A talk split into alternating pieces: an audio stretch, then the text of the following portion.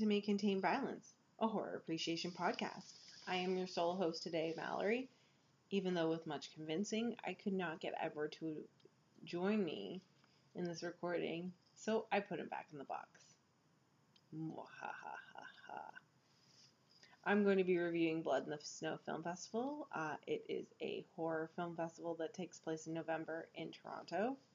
And this year, I believe they had a partnership with the Super Channel. And that took place over Halloween weekend from October 29th through 31st. Uh, and the in theater screening at the Royal Cinema, which is in the College at Ossington area, uh, took place from November 18th to 23rd. So I actually attended the first night of screenings on November 18th, and it was a nice little date night for me and the Hubs. He actually agreed to go to a movie with me on Thursday night, which is very rare for him because he works so early in the morning. Um, usually, we're when I'm working with with downtown because we both work downtown. We're usually up at five in the morning, so getting home late is not usually a win situation for us. and uh, he really loves his sleep when he can get it. Um, so again, super shocked that he actually agreed to go on this lovely little date night with me. Um, usually I'll go alone or go uh, go with a friend, but uh, yeah, it was a nice little touch. So thank you, hubby. I do appreciate you. I do love you and stay in the box. Uh, I'm going to be reviewing Vicious Fun, which is a Canadian horror comedy film that was directed by Cody Calahan and was written by James Villeneuve. And it stars Evan Marcus, Amber Goldfarb, Ari Millen, uh, Robert Maillet, and, and uh, Julian Richings, and David Koechner, which was a really nice surprise for me because I love him. Uh, and you might know him from Anchorman. He played Champ, uh, one of the best friends of Ron Burgundy and possible admirer. And then, uh, then also as David Packer from The Office. But I enjoy his brand of comedy. He's quite funny. Um, so seeing him, I knew exactly what tone this movie was going to take, and his character is nothing short of interesting. Um, and uh, I guess we'll launch into it. Uh, Vicious Fun is about a young man named Joel. He is a film critic, a horror film critic, who lives in Minnesota and this film takes place in 1983. Uh, I should have said Minnesota, but I don't know if that's the proper accent for Minnesota. I'm not sure if that's not. I, I don't know if that is or for Nebraska, but either way, um, uh, Joel is a horror film critic, and he works for a magazine called Vicious Fanatics. Um, he's at the beginning of the film, he's interviewing a B movie horror director, Jack Portwood, who keeps calling it Vicious Fun. It should be called Vicious Fun.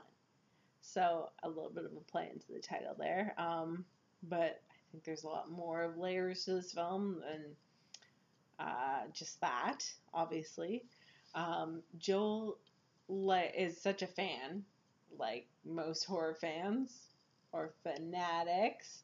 Um, uh, and he proposes an idea for a film, uh, and this kind of carries throughout the rest of the movie. Um, he proposes the idea of a taxi cab killer.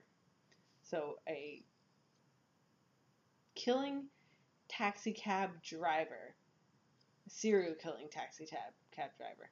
Let me add that layer because it's gonna, let's keep that in mind. Serial killers. Tap yourself on the nose.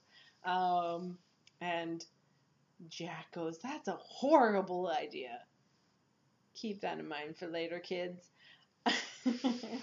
um, and that whole taxi cab story sort of carries throughout. Um, Joel's a bit of a loser.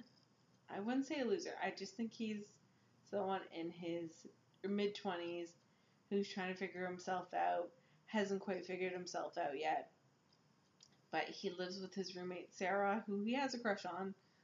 We're not even going to pretend to hide it here.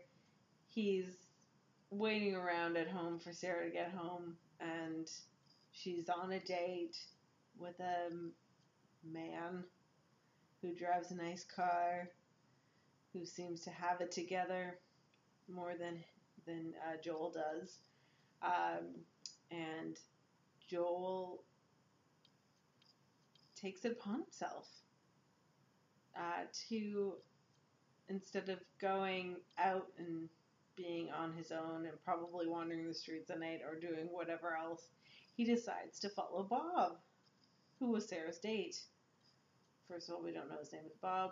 We obviously learn that once Joel meets him at the bar, but he decides to follow this guy to the this Chinese restaurant uh, in sort of a industrial area, look like.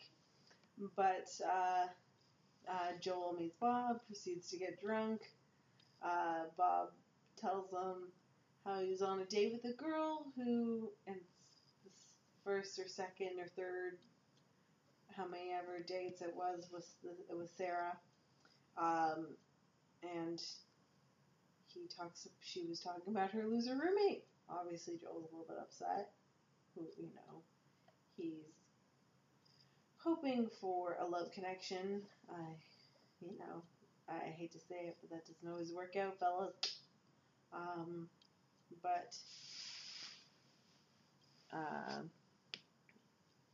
the only reason Joel followed Bob to the bar in the first place, air quotes, followed, we know, stalked, um, was because he saw a wedding ring on his finger. But it's all a ruse. Um, but Joel gets drunk, throws up, passes out in a closet. The bar is closed. Bar restaurant is closed. He wakes up. He wanders out to the main bar area, and he stumbles into a support group for serial killers which is quite comical. um, led by Zachary, played by David Koechner. Um, and Zachary is a contract killer. He works for the government. He does secret operations. So he's got a massive body count. Let's just say body counts is what counts when it comes to a serial killer measuring contest. Um, and then we have uh, Fritz, played by Julian Richings, who is more of a robot. He's more interested in the method of killing and how long he can keep a victim alive and and continue that process of torture and kill, torture and kill, revive. Um, and then we have uh, um, Robert Maillet, who plays uh, he plays Mike, and Mike is kind of uh, the the again this movie leans into some horror tropes here. He plays sort of a, a campground killer, sorority killer. So I would say I would liken him to Jason or Michael Myers. So and he, he kind of he's he's got the body size to be more likened to both or Leatherface, but he doesn't really give me Leatherface vibes. He gives me more Jason, Michael Myers vibes. Um, and and then we have Hideo, um, and Hideo is played by. Um, give me one second. Hideo play, is played by Sean Baek. Um, I can't. I've seen him before. I just can't remember where I've seen him before. But anyways, continuing on, Hideo is a renowned chef, sushi chef, uh, or just chef in general for fusion, and he's also, surprise, surprise, a cannibal. Um, so Joel gets has a case case of mistaken identity. They think he's another guy named Phil. They're quite tight knit. They're quite afraid. They keep mentioning Utah, who is another serial killer, but they only refer to him as Utah, so we never know who Utah is. Let's just throw that out there. And uh, we also have Carrie, who her body count may be less than everybody else, but uh, we also know that Carrie, at the beginning of the film, just killed a guy in his car who may have been a serial killer trying to kill her. But is she a Dexter or is she something else? We don't know. Um, but Joel plays along. Again, the taxi cab story comes into play because he says he's a taxi cab serial killer um, to blend in um, and sort of has the group believing him. That is until dun dun dun Bob shows back up again and messes everything up because Bob is similar to a Patrick Bateman type, where he's a chameleon and he can slide in and out of anywhere um, because he's just so good at being a sociopath serial killer. And Bob's uh, enjoyment is dating girls and then killing them on whether it be the third or the fourth or the fifth date. But he enjoys the the art of the chase and kill. Um, and each one of the serial killers has their own proclivity. Uh, again, Fritz is probably the most interesting character. Like, I mean, aside from Bob, because Bob really plays it up. Um, but Fritz is a robot, but he also enjoys um, dressing up like a clown, which everyone knows I'm not a big fan of clowns. I don't like them. But, ooh, this added a whole extra layer. It actually gave me the creepy heebie jeebies so hard. I was just like, oh god. And he's and um, you know, Julian is if you've seen him before, he's been in um, many a Canadian show where he's played um, the creepy librarian, etc., etc. Um, I and I'm just to me because of how thin he is, he's just oh, he sort of plays a mime-like role in this. He really leans more into mime as a character. Um, I wouldn't say he's a full-out clown. I'd say more he takes on a more mime uh, like approach to the clown character. Um, but yeah, whew, this one got me. Um, I'm a little shook. Uh, but uh, Joel is trying to figure his way out of the situation. Bob kind of ruins the whole thing, susses him out within, uh, I'd say, mere minutes. Um, and Joel's forced to try to make an escape, but uh, if it weren't, I, would say Carrie comes to the rescue because uh, I'm not going to give too much too much away about the movie. The ending is very satisfying, by the way, but Carrie is kind of a badass. Um, again, she's she can hold her own. She's a tough lady, um, and I'm kind of glad that this film didn't lead into uh, the idea that Joel and her somehow find love in a hopeless place Sorry, I had to quote Rihanna right there. Sorry, David. but uh, again, I'm just kind of glad they didn't push that whole moonlighting, uh, like, you know, star-crossed lovers, like, you know, the way that sometimes films take, oh, we sort of take that route, and I'm glad that they didn't do that here. Um, and uh, and the ending's again, the ending's very satisfying. Um, and Ari did a great job playing Bob. I mean, he was mesmerizing. Uh, again, he sort of just drifted. He kind of upped the ante. Like he drifted in and out of like psychotic to normal. I mean, again, he's playing into that chameleon like quality, and he sort of does that. Bob's character, Bob, the character, um, he's been a real estate agent. He's uh, been a doctor, uh, a lawyer, kind of a catch me catch me if you can type of situation.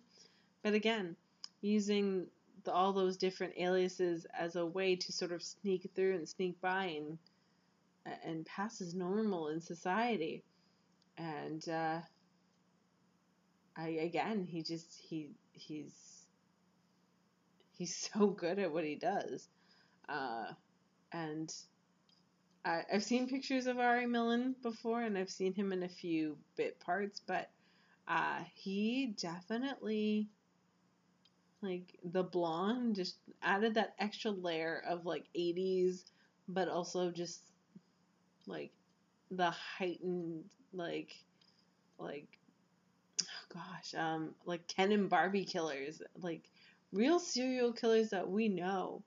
Um I mean I'm just pulling from experience, um, having grown up uh, in the '90s uh, with Paul Bernardo and Karla Homolka, the the the you know the perfect blonde archetype, blonde hair, blue eyes, you know the perfect man, and he is not, ladies, he is not. Um, but oh God, again, he he was mesmerizing and again, he upped the ante. He he is unrelenting in his pursuit of Joel because again, Joel's a witness, and witnesses have to be uh, wiped out as quickly as possible. But um, again, this was a solid cast. Like I mean, each um, each cast member held their own. Um, each uh, again um, each had had their time to shine. Uh, I think Bob kind of really took the lead because he was sort of the de facto leader after Zachary. Uh, again, sociopaths kind of just slide into those roles quite easily. Uh, but again, um, not did not hate the did not hate the ending. I really enjoyed the ending, and uh, we also got a nice tie up for Sarah because Sarah and Joel come to terms with their relationship and what it is, and and Sarah's a good friend, and she was actually played by uh, um, Alexa Rose Steele, who you might know from the Degrassi series, but she's also um, related to Cassie Steele, who was uh, again also on the Degrassi series, The Next Generation. Um, she played. Uh, um, I can't remember her name right now, but she she played one of the original series uh, um, characters, and uh, honestly, like I I recognized her right away. I was like, oh my god, that's Alexa. Um, but she played another character later on in the series. Um, actually related to Joe um, Paul Mastroianni's character Joey Jeremiah. He played her. She played his daughter. Um, uh, but uh, again, um, apparently this film had an 87% uh, fresh review, which was great. Um, and I'm hoping that this makes its way to Shudder or whatever streaming website there is out there because this was a solid entry.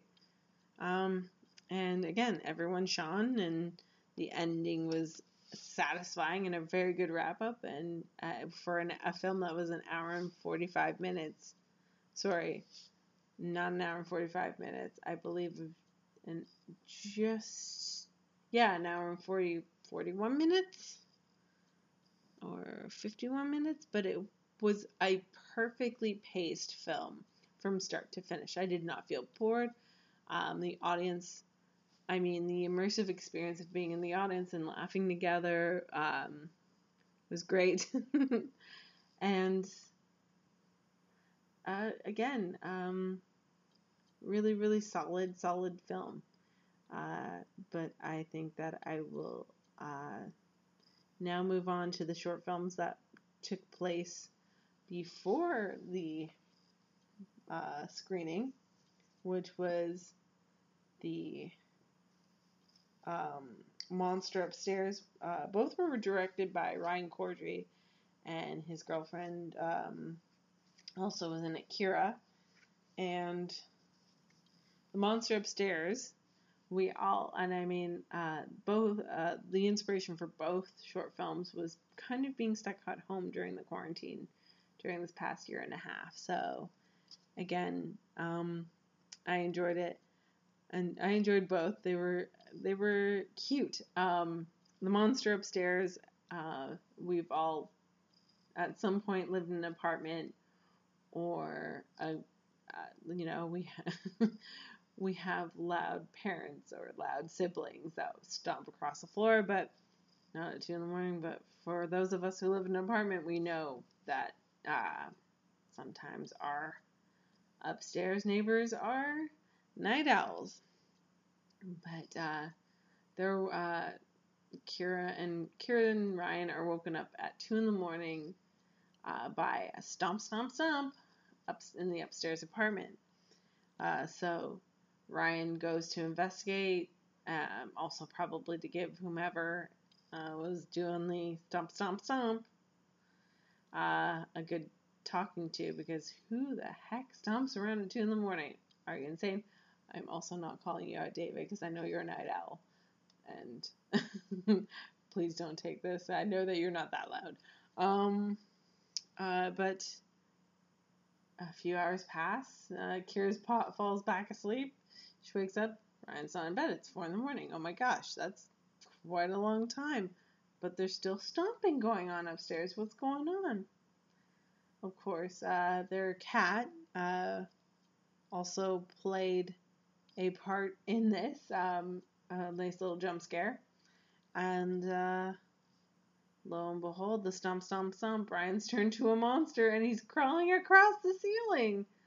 Um, the visual effects were pretty neat. I'm gonna say that much. Uh, but the ending was was kind of cute. I'm just gonna say it was cute. I think that um, it was a good comedy startup. Um, and then we also have the Call of Cable Cable Ulhu, which I think is kind of like the Call of Cthulhu.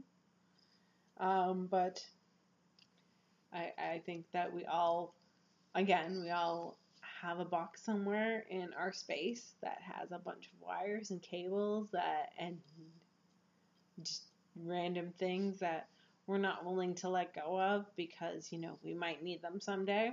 Um, like that catch-all box.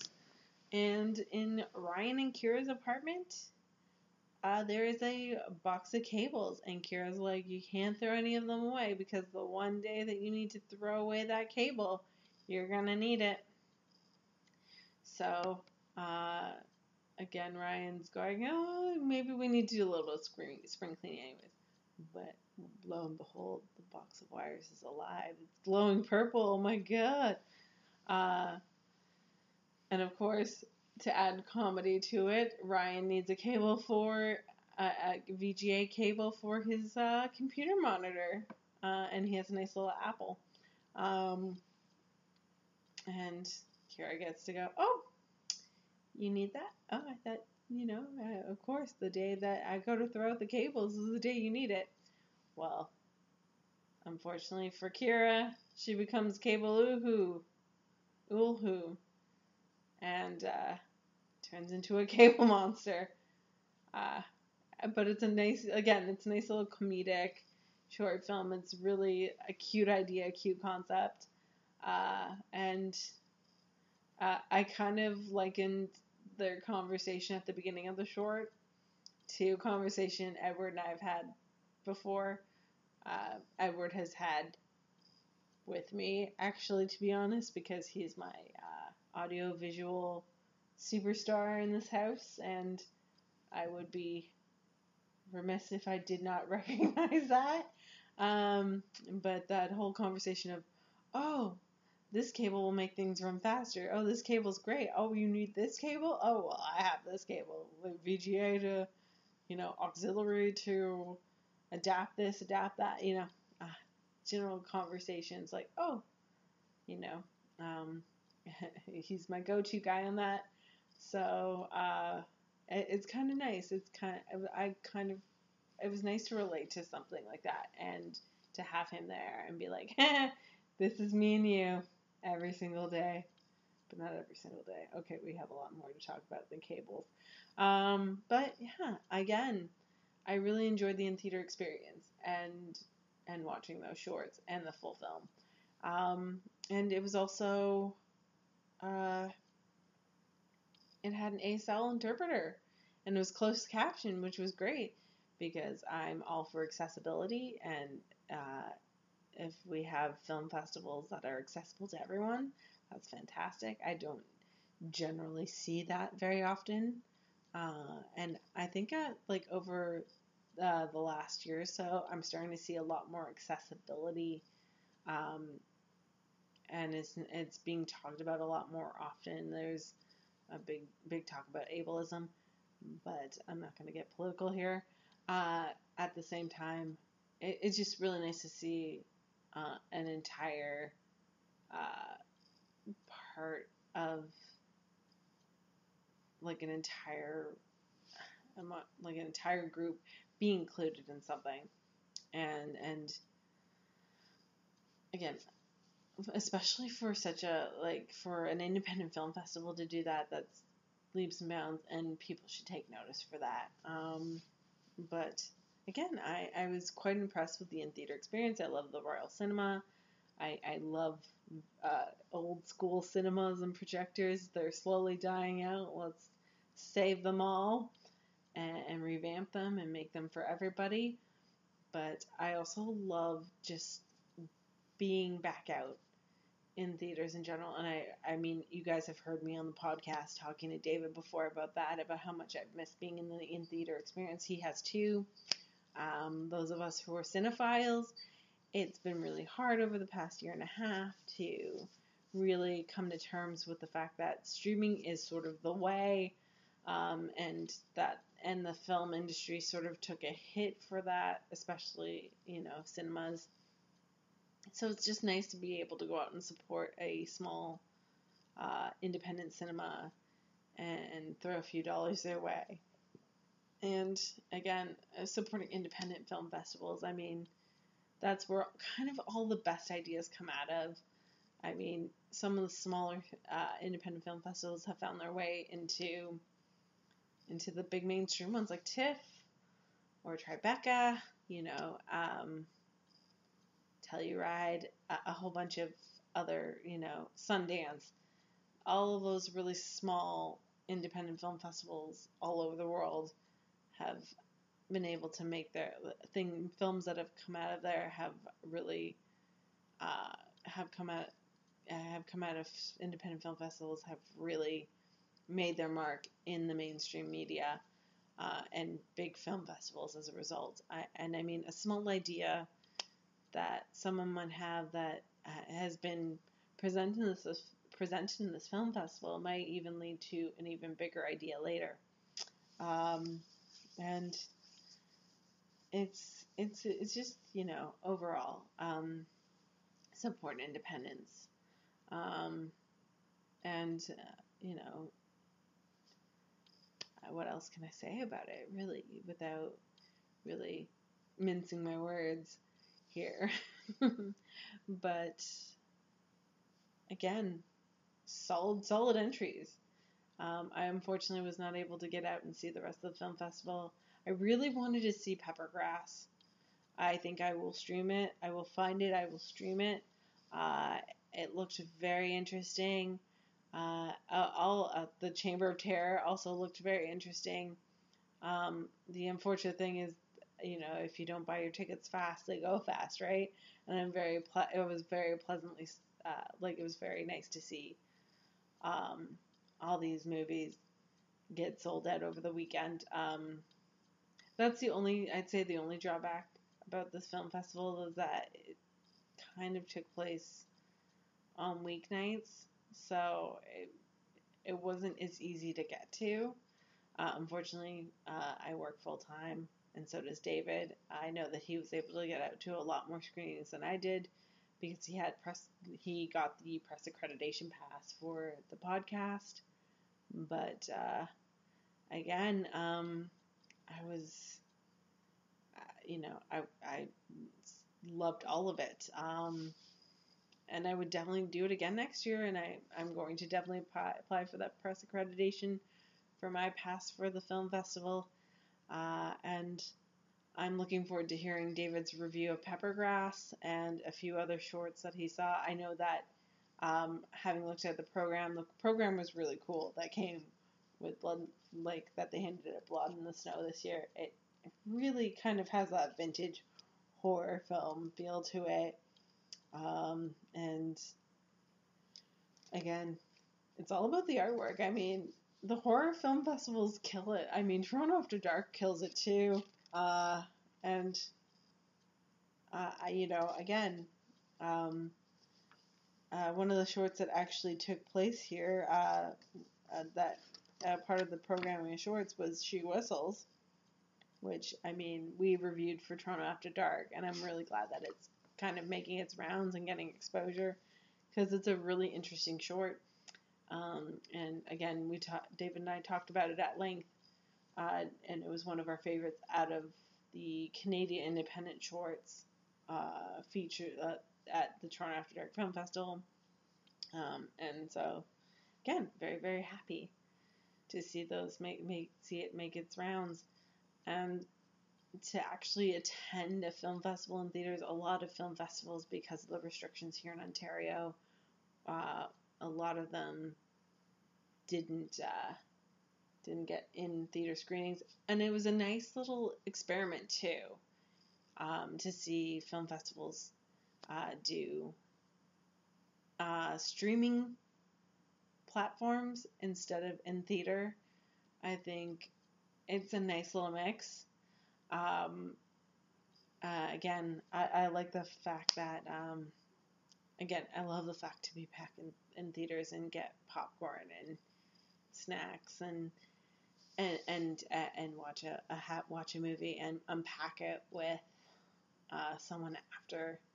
I think that's probably like other than watching the film, that's my favorite part is being able to sit and unpack it and and uh, drive Edward crazy because I did after this one. Um, and I was just like, oh, what do you think? Did you like it? Was it fun? Uh, and he he enjoyed it. Unfortunately, he didn't want to not do it justice. So, and it's been a few days since we watched the film. So he was just like, I don't want to butcher this. I don't want, and this is your thing honey. And I mean, I really do appreciate his support of the podcast um, and of what we're uh, what David's doing here and allowing me to do here. Um, but yeah, I'm just really, really happy to unpack things, and I really recommend going to see this, guys. Um, again, it's it was actually distributed by Shudder, and uh, please go and watch it, guys. Go watch Vicious Fun. Be a vicious fanatic. All right. Well, this is me uh, signing off for May Contain Violence. My name is Mallory, and Edward's still in the box and I hope you have a very spooky evening. Good night.